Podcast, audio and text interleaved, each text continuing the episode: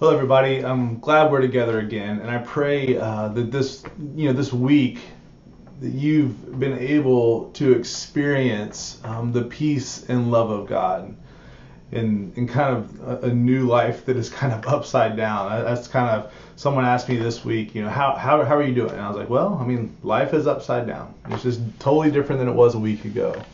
Um, so I, I, just pray that this has allowed you a unique opportunity to experience the love and peace of God. And, you know, and also we're in a month of prayer and fasting. Uh, and throughout this month, we're focusing on God's heart for Sabbath rest.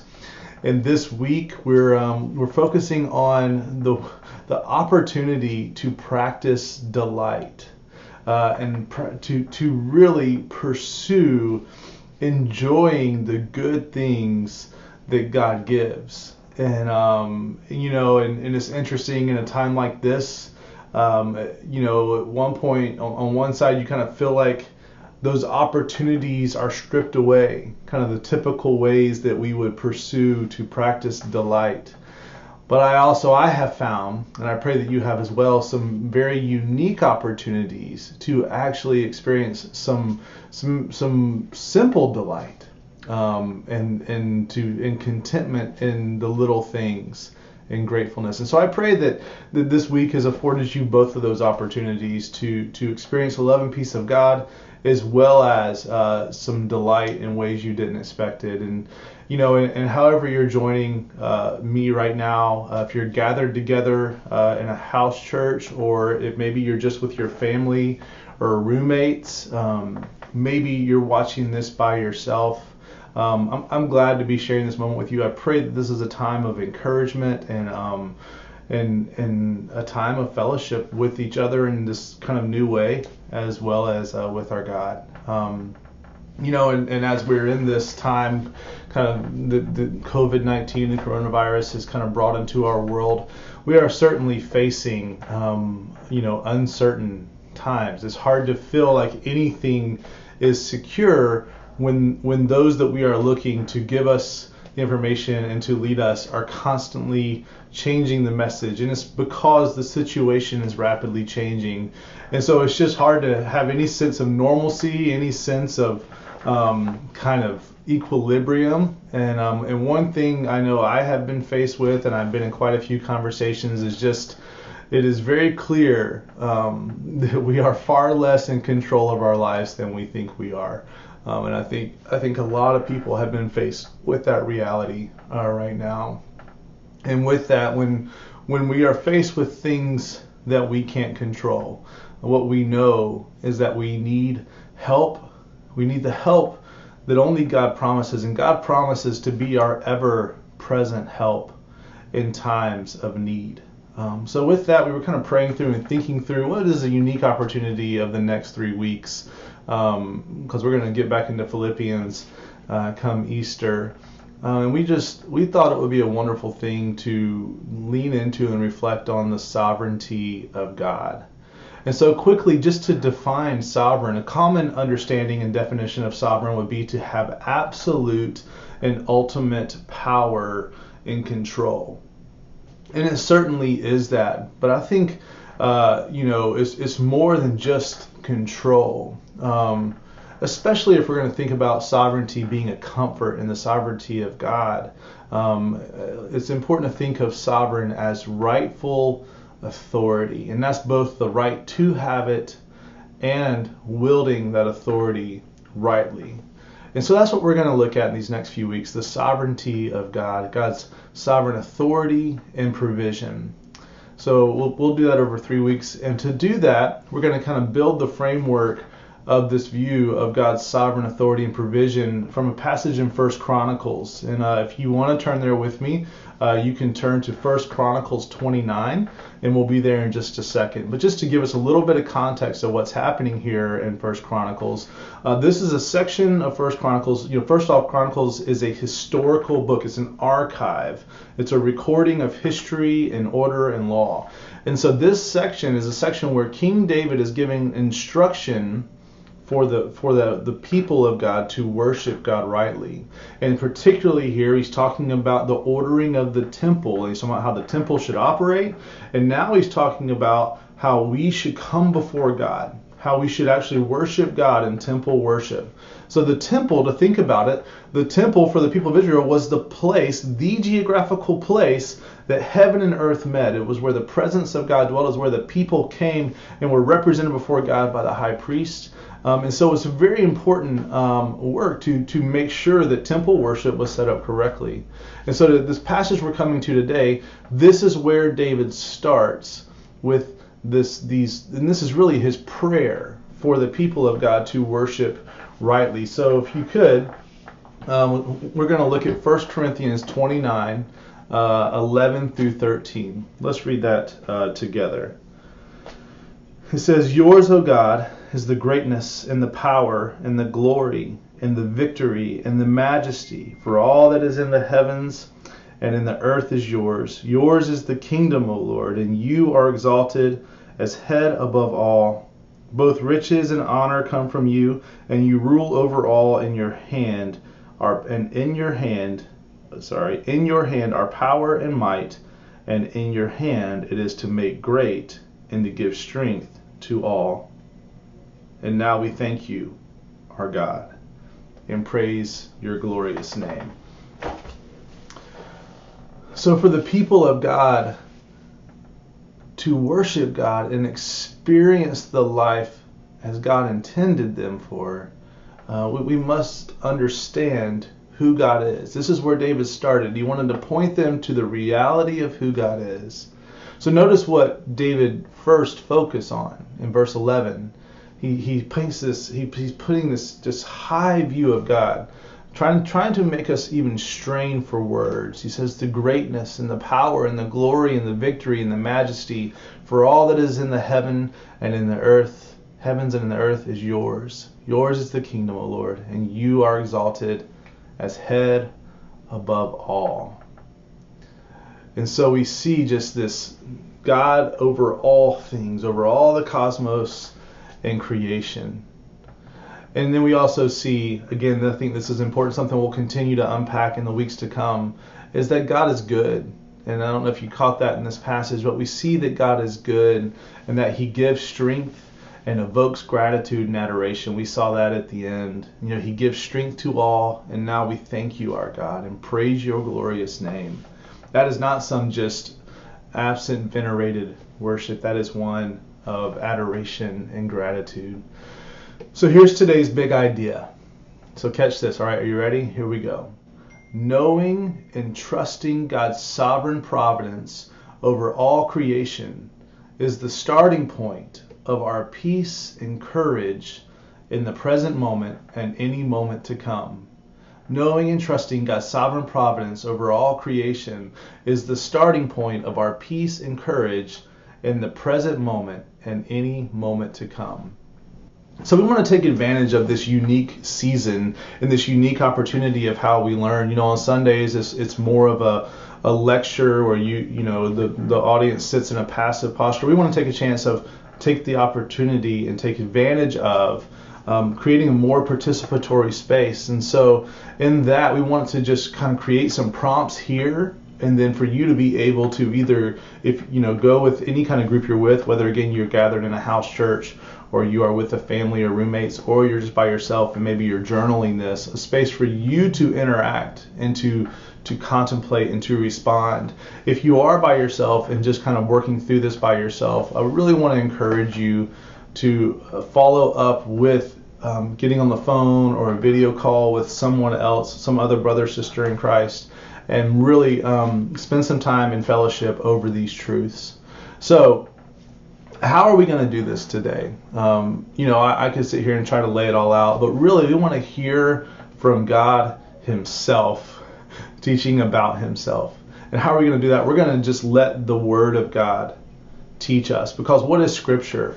Scripture is God's Word to us, and specifically, it's God's instruction about God. So we're just going to read through some passages, and because Scripture is our authority, and just just to encourage us toward that, in 1 Thessalonians 2:13 says, And we also thank God constantly for this that when you received the word of God, which you heard from us, you accepted it not as the word of men, but as what it really is the word of God, which is at work in you believers. And listen to this Isaiah 55:11 says, So shall my word be that goes out from my mouth. It shall not return to me empty, but it shall accomplish that which I purpose, and shall succeed in the thing for which I sent it. John Piper says this. He says, Vague generalizations about the power of God do not have the same effect as the very voice of God telling us specifically how strong He is, how pervasive His power, how universal His authority, how unlimited His sovereignty, and that our times are in His hands. Man, that's a comfort. So, we're going to read God's teaching about Himself from various passages that will then lead us to a statement of proclamation and a confession of who God is specifically uh, focusing on God as our sovereign God and King. So, are you ready? Let's start. So here we go. We're going to start off with Romans 13:1. It says, "Let every person be subject to the government authorities, for there is no authority except from God, and those that exist have been instituted by God." And John 19:11 says this, Jesus answered him, you would have no authority over me at all unless it had been given, been given you from above. Therefore, he who delivered me over to you has the greater sin. So, what do we draw from that? Here is our confession. We want to see that God has authority over all. So, this is what we say. And maybe you want to say this with me, maybe you just want to take it into your heart. It says this We praise you, O God that all authority in the universe belongs to you. We praise you, O God, that all authority in the universe belongs to you. In your highest thoughts, in your imagination, your greatest imaginations of what God is like, how, how far his power reaches, the depths and heights of his authority, whatever you constrain to, God has authority over it. Okay, again, you guys are going to discuss this or you're going to continue to reflect. Let's continue. Psalm 135, 6 says this Whatever the Lord pleases, he does, in heaven and on earth, in the seas and all deeps. Ephesians 1:11 In him we have obtained an inheritance having been predestined according to the purpose of him who works all things according to the counsel of his will in Isaiah 46, 9 through 10. It says, Remember the former things of old, for I am God, and there is no other. I am God, and there is none like me, declaring the end from the beginning, and from ancient times things not yet done, saying, My counsel shall stand, and I will accomplish all my purpose. So, what do we get from that? We are led to say this. We stand in awe, O God, that in your freedom you do all that you please and all that you plan. We stand in awe, of God, that in your freedom you do all that you please and all that you plan. So let's revel in how it goes well in God's plan and promises, especially in the midst of a broken world. How does this majestic, glorious sovereignty have any real impact on me today? Let us consider that and bring that to Him. Okay, so here's our last confession and proclamation. And we get it from these verses. Matthew 28 18, part of the Great Commission. And Jesus came and said to them, All authority in heaven and on earth has been given to me.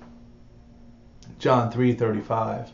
For the Father loves the Son and has given all things into his hand. John 17, the second part of verse 1 and verse 2. Father, the hour has come. Glorify your Son, that the Son may glorify you, since you have been, since you have given him authority over all flesh to give eternal life to all whom you have given him. And then Ephesians 1 20 through 22.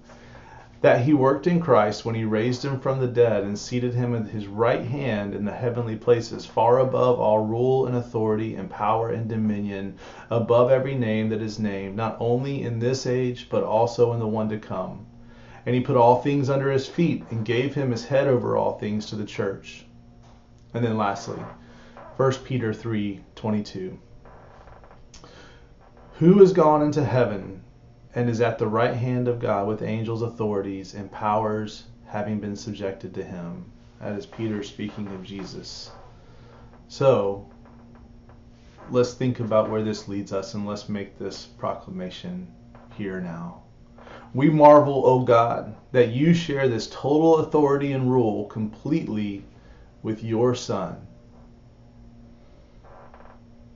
Is that striking to you? Why does that matter? Just as the temple was where heaven and earth met in the old covenant, in our salvation in Christ, heaven and earth has met in us. And Christ the King's rule and reign is intact over our lives in a very real and personal way. I pray that's astounding to you. Let me just say that again. Just as the temple was where heaven and earth met in the old covenant, and our salvation in Christ, heaven and earth has met in us. Because Christ is in us, we've been given the Holy Spirit, and Christ the King's rule and reign is intact over our lives in a very real and personal way. So God is sovereign over all the universe. God is free to do all that he pleases and plans, and he does. And God shares his sovereign authority and rule completely with King Jesus. So, in the next two weeks to follow, we'll look at how God is sovereign over all rulers, powers, and nature, and how God is sovereign over accomplishing, accomplishing his work, his mission in this world.